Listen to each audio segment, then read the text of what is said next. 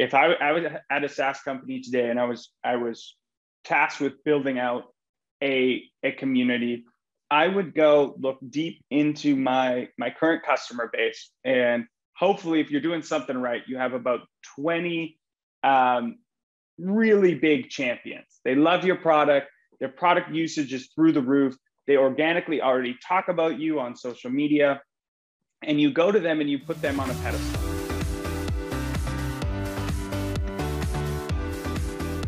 Hey everyone, I'm Joel Primack, the host of the Community Led Growth Show. And today I'm joined by Scott Barker, Director of Strategic Engagement at Outreach and co founder and venture partner at GTM Fund. Thank you so much for being on the show, Scott. Thanks for having me, Joel. Yeah, well, starting off with your time at Sales Hacker and Outreach now, what have you learned by building community? Because I know that that was a critical component of Sales Hacker. And then how has it evolved now that you're part of Outreach? Hmm. Yeah, it's a, a great question and a lot of a lot of places I could take that one. Um, learnings. So just to kind of uh, set the, the frame for for listeners. So Sales Hacker was or is uh, one of the largest communities for sales professionals. So we've got about, I think last I heard about 70,000 uh, community members um, that tune into like our newsletter, our webinars, uh, come to our events. And then we've got like an interactive community layer that has about 20,000 uh, on kind of like a Reddit style uh, platform. Um, the learnings over the years. So I joined uh, Sales Hacker back in, I believe it was early 20, 2017 um, to run revenue and, and partnerships. And I guess uh, part of the learnings was when I joined, it was very much a in the, the community lived at almost conferences. So we had we, we the digital stuff was almost to um, keep the buzz going for the next conference, right? We used to do big conferences down in San Francisco. We did one in London and in New York. Um, and that was awesome. It was, it was incredible to actually get, you know, thousands of, of sellers and revenue leaders together in conferences. Um, but the world changes. And I guess we were lucky that um, when I was brought on board, we did make a conscious effort to switch over to like a digital first model. And thank goodness because you know we didn't know covid was coming and all this but um, we wanted to see if hey could a, a digital community thrive as much as we felt like it did at the conferences um, in a, a digital format? And you know back in 2017 a lot of folks weren't weren't thinking that way. You know community-led growth is now a thing and hubspot bought the hustle outreach bought sales hacker and you, you see more and more of this this stuff. And then the rise of revenue collective now pavilion. Seems like everyone's got a community now. Um, but back then it, it wasn't that common. Um, and it was very interesting to try and explore like what actually is a community? Can a community just be a subscriber list to a, a newsletter? Uh, is a community the people that attend your your digital events? Um, is it a slack channel? Like what is that and I think, you know, a, a community is is folks that share values together, that see the the benefit of having um, extra kind of nodes in a network that they can quickly rely on to get answers that are maybe ungoogleable. Um, and so we kind of had our community in a lot of different areas. We even had a linkedin group until they sunset that that feature um, but I think if you give people an identity, uh, that is really what makes a community, you know, and people that are part of that community are, are a collective sum of people that identify with what your community kind of stands for. Um, and for us, that's, you know, we call it revenue innovators, people that are doing, you know, hacky things or doing, running a lot of experiments, they're data driven, uh, they are not making decisions on gut and instinct. They're using technology to drive revenue and pipeline. Um, but that was one of the learnings was this idea of it doesn't really matter where your community is. It can live in a lot of different areas. Um, but you know, when we look at digital communities, it's really about that shared identity and, and how do you create that? Um, and I'll, I'll pause there because that was a bit of a monologue. No, it was great. And I think you hit the nail on the head perfectly with the idea of people have to have the sense of belonging to feel mm-hmm. connected to the community to then stay engaged with it. And then from the community side, they'll continue to see value from that connection to other people, the content, the learnings, and the overall experience. So I think your monologue did a perfect job of summarizing that. Um, kind of transitioning to a slightly different twist on that. Now that you guys are part of Outreach um, officially now for a couple years now, how has Outreach specifically benefited, I guess, from the acquisition of Sales Hacker? Because you already mentioned HubSpot buying the hustle. I more so think that they copied you guys because you guys kind of did it first. I'm just going to say that. Um, but yeah, how has that really accelerated the growth of the sales engagement category and any other ways that you guys have realized the growth and expansion of outreach? Yeah, for sure. It's a, it's a great question. And I'm, of course, biased coming from the, the sales hacker side. I, I, I spend a lot more time on kind of the, the outreach side now, um, which is, is very much blended. So that's not really two, two sides anymore. But um, it, it's, it's hard to quantify the, the impact. So we, when the initial acquisition happened, um, you know, we had a very strong um, impact on the marketing organization right away. So the CEO, Max Altshuler, actually joined as the, the VP of marketing. Um, and so community was a red thread through everything we were doing.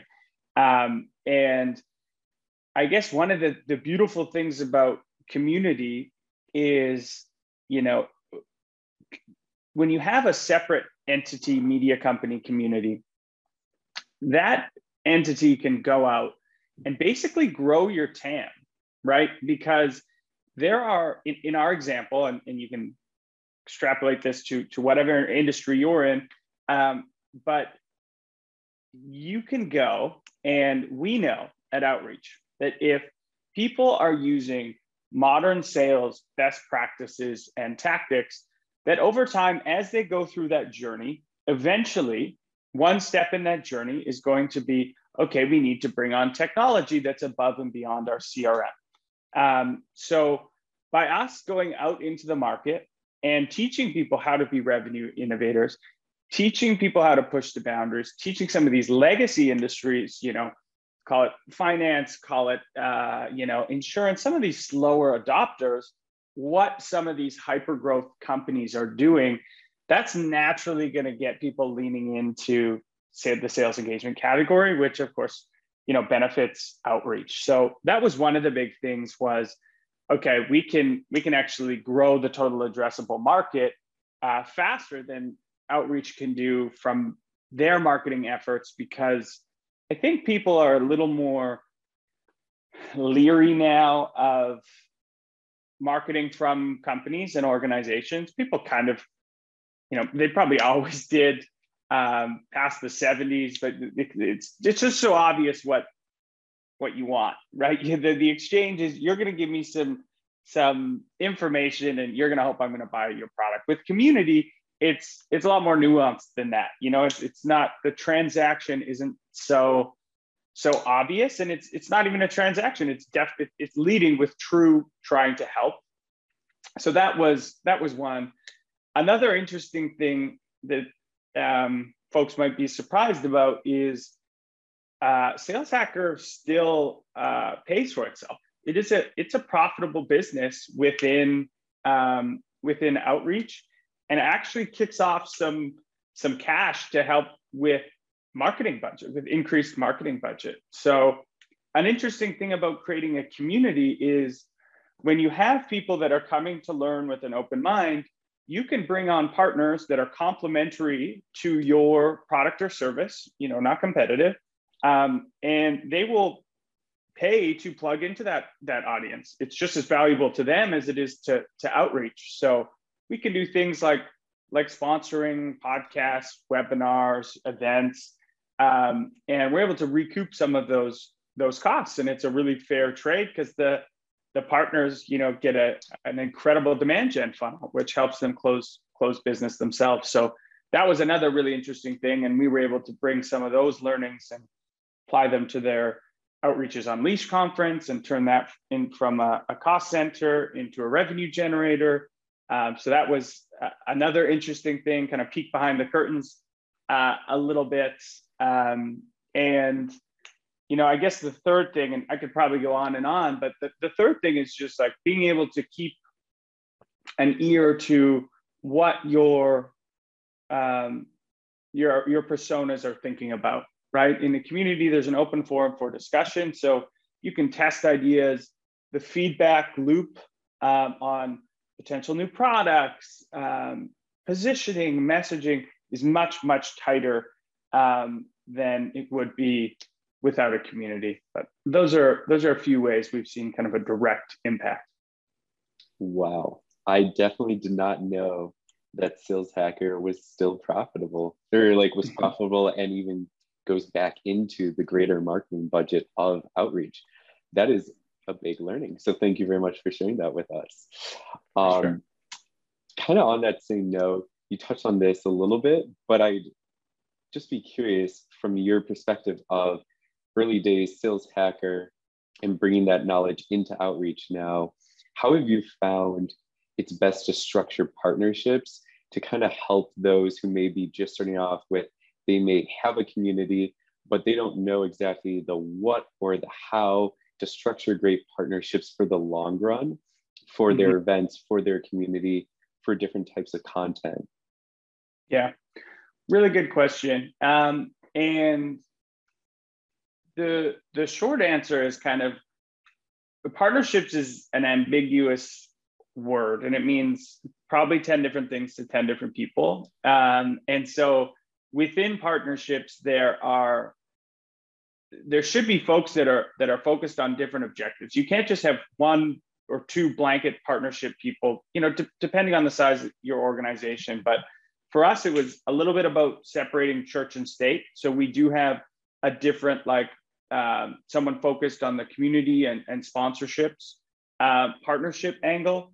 And then there's the angle of technology partnerships with integrations with with outreach um, you know and then there's you know the reseller partnerships and the isvs and that that's different uh, as well. So i think one of the like broad downfalls of a lot of partner programs is their their objective is a little ambiguous. Um, and in my experience you need to either have multiple partner people in your organization or you know pick one. Like what, what do you what do you want this person to do? Do you want them focused on community and content and sponsorships or do you want them setting up with you know integrations and build you know a a, a long suite of integration partners? Because that's a very different skill set.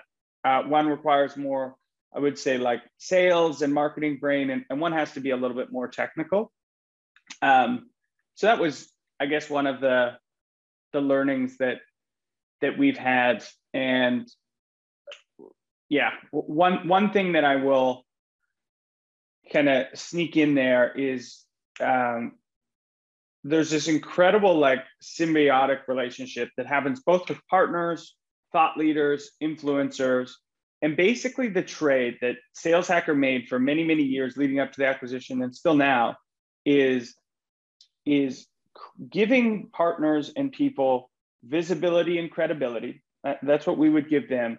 Um, and in exchange, we get growth because they are going out and they are, you know, sharing the talk they just gave, sharing with their their partners, with their customers, their prospects. So our community grows and they get visibility and credibility. So I think that is one of the basic tenets or principles of of community is is that trade and and how often how frequent can you make that trade and who do you want to be making that trade with that's a great point and your hand gesture just perfectly showed it it's a flywheel exactly it it's a flywheel for them it's a flywheel for the community So yeah. I love that. That's awesome. Thank you so much.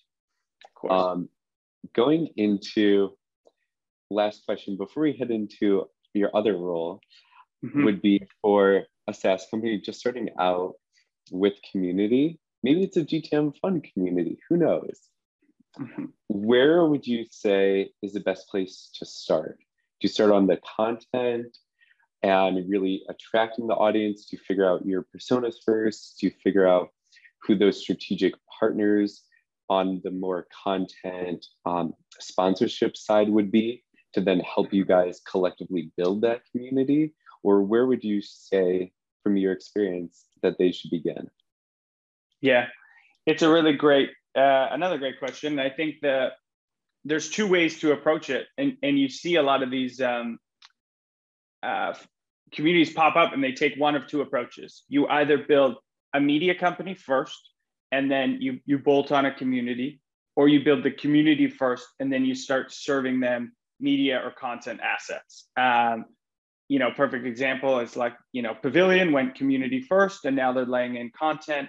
Uh, Sales Hacker, we actually, I would say, went more media first and then then bolted on um, community. But if I were to build it today, I think you you can build simultaneously, and it's awesome because you can actually get user generated content from your your community. So if I, I was at a SaaS company today and I was I was tasked with building out a, a community, I would go look deep into my my current customer base, and hopefully, if you're doing something right, you have about 20 um, really big champions. They love your product.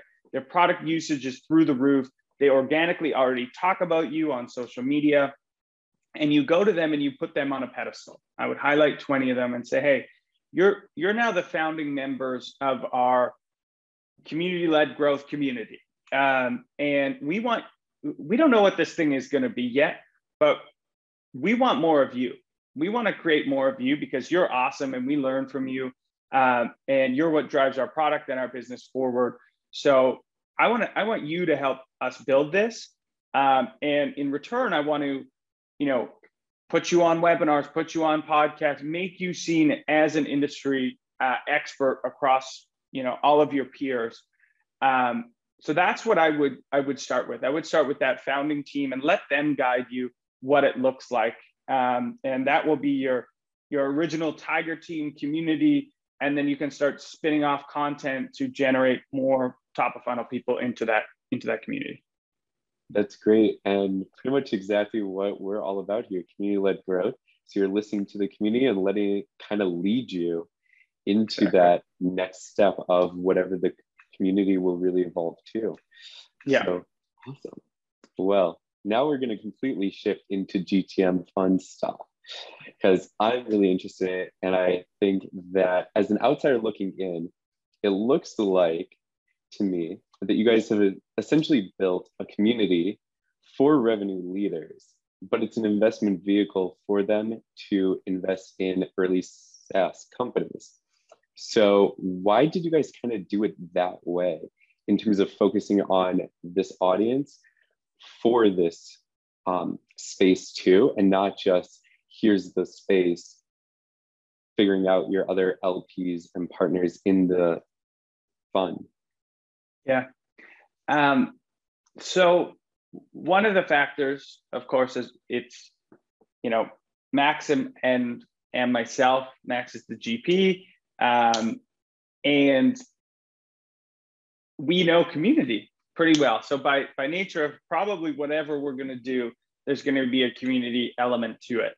Um, when we look at GTM Fund in particular, it it was really a uh, a look at where the the current venture market was at, and and some of the trends we were noticing in the industry, and those those trends were capital was becoming a commodity really fast. Um, meaning, if you had an awesome team and you had an awesome product, people are literally lining up the door to give you cash. I think there's something like 1,100 venture firms now or something. And so you actually like will have, I'm not even kidding you, it's, it's a hot deal. You'll have VCs calling you all day saying, please take my million dollars, um, which is crazy to hear. Um, but that's, you know, with the, the hottest deals. But with at the same time, uh, checks were getting bigger, rounds were getting bigger. And we were also seeing that founders, of course, they were accepting these big valuations, but they were getting a little bit uh, I don't know if nervous is the right word, but they were wanting more strategic people on board. Uh, when you accept a lot of money, that also means you have crazier growth projections that you have to hit, um, and that is is is scary, uh, particularly with product focused founders or technical founders who don't have the um, the experience uh, scaling really quickly. You know, they're they're brilliant they are they're builders but maybe haven't built like a, a really true scalable you know go to market strategy yet um, and so we were seeing venture kind of become this barbell. And so on one side you had the tigers sequoias uh, andreessens of the world who are flooding the market with with cash. Um, and then on the other side we were seeing these like niche funds pop up. Um, you know, and there's a lot of great ones, you know, Founders Fund, and there's, I can't remember, but there's a, a, a product uh, kind of led growth one, I believe, uh, and then GTM Fund. And, and we thought, hey, could we be kind of the go to niche for when you want go to market expertise and knowledge, then you bring in, you know, GTM Fund to your round. Um, and, you know, fast forward to today, that hypothesis has certainly been proven correct um, by nature of just the the caliber of deals that we're able to get into uh, because we're finding founders actually reaching out to us or even other firms uh, really well known incredible firms bringing us into deals because they know that you know with our 136 lps got you know CRO of Square, CMO of Gong, these incredible people who have been there, done that. The chance of their success actually goes up. So um, that was a little bit about it. And then we quickly uh, realized that we were actually building a product. And, and what that product was, was the flow of information from our LPs' brains to the founding team and the executive team at that founder. And so that, that product is constantly evolving, but a big part of that product is community. We have a Slack channel that you know, our founders can get ungoogleable answers, I say, that you couldn't get anywhere else. Our LPs are constantly talking to each other. We now get a ton of deal flow from our LP base. Um, you know, we're able to do due diligence through our LP base. Um, we do monthly go to market sessions with our founders uh, where our LPs can uh, share their knowledge. We help with hiring and, and all this stuff. And, and really, the core tenant, yeah, is is community. It's a it's a group of like-minded folks with a shared identity. You know, going full circle from what we were talking about at the beginning, a shared identity who are passionate about helping startups grow um, and uh, and investing both with sweat sweat equity and, and capital. Awesome. Well, you also answered my very last question. So congratulations. We wrap up for today. Um, but before we go, I just want to say again, Scott, thank you so much for joining us. And if people want to follow or connect with you on social, what are the best channels or handles for them to use to do so? Yeah, so find me on LinkedIn. I'm super active, Scott Barker. Um, trying to do more on Twitter. Scott B GTM uh, is the the handle, uh, and I also just relaunched my uh, newsletter called the the GTM Forecast. Uh, so this is the first week back writing. I'm a little rusty, but uh, I talk about basically uh, the best practices of tomorrow, uh, things I'm seeing, trends I'm seeing, so you can try and harness them and run some experiments uh, with your go to market team today rather than tomorrow. Awesome. Well, thank you so much. Have a great day. Awesome.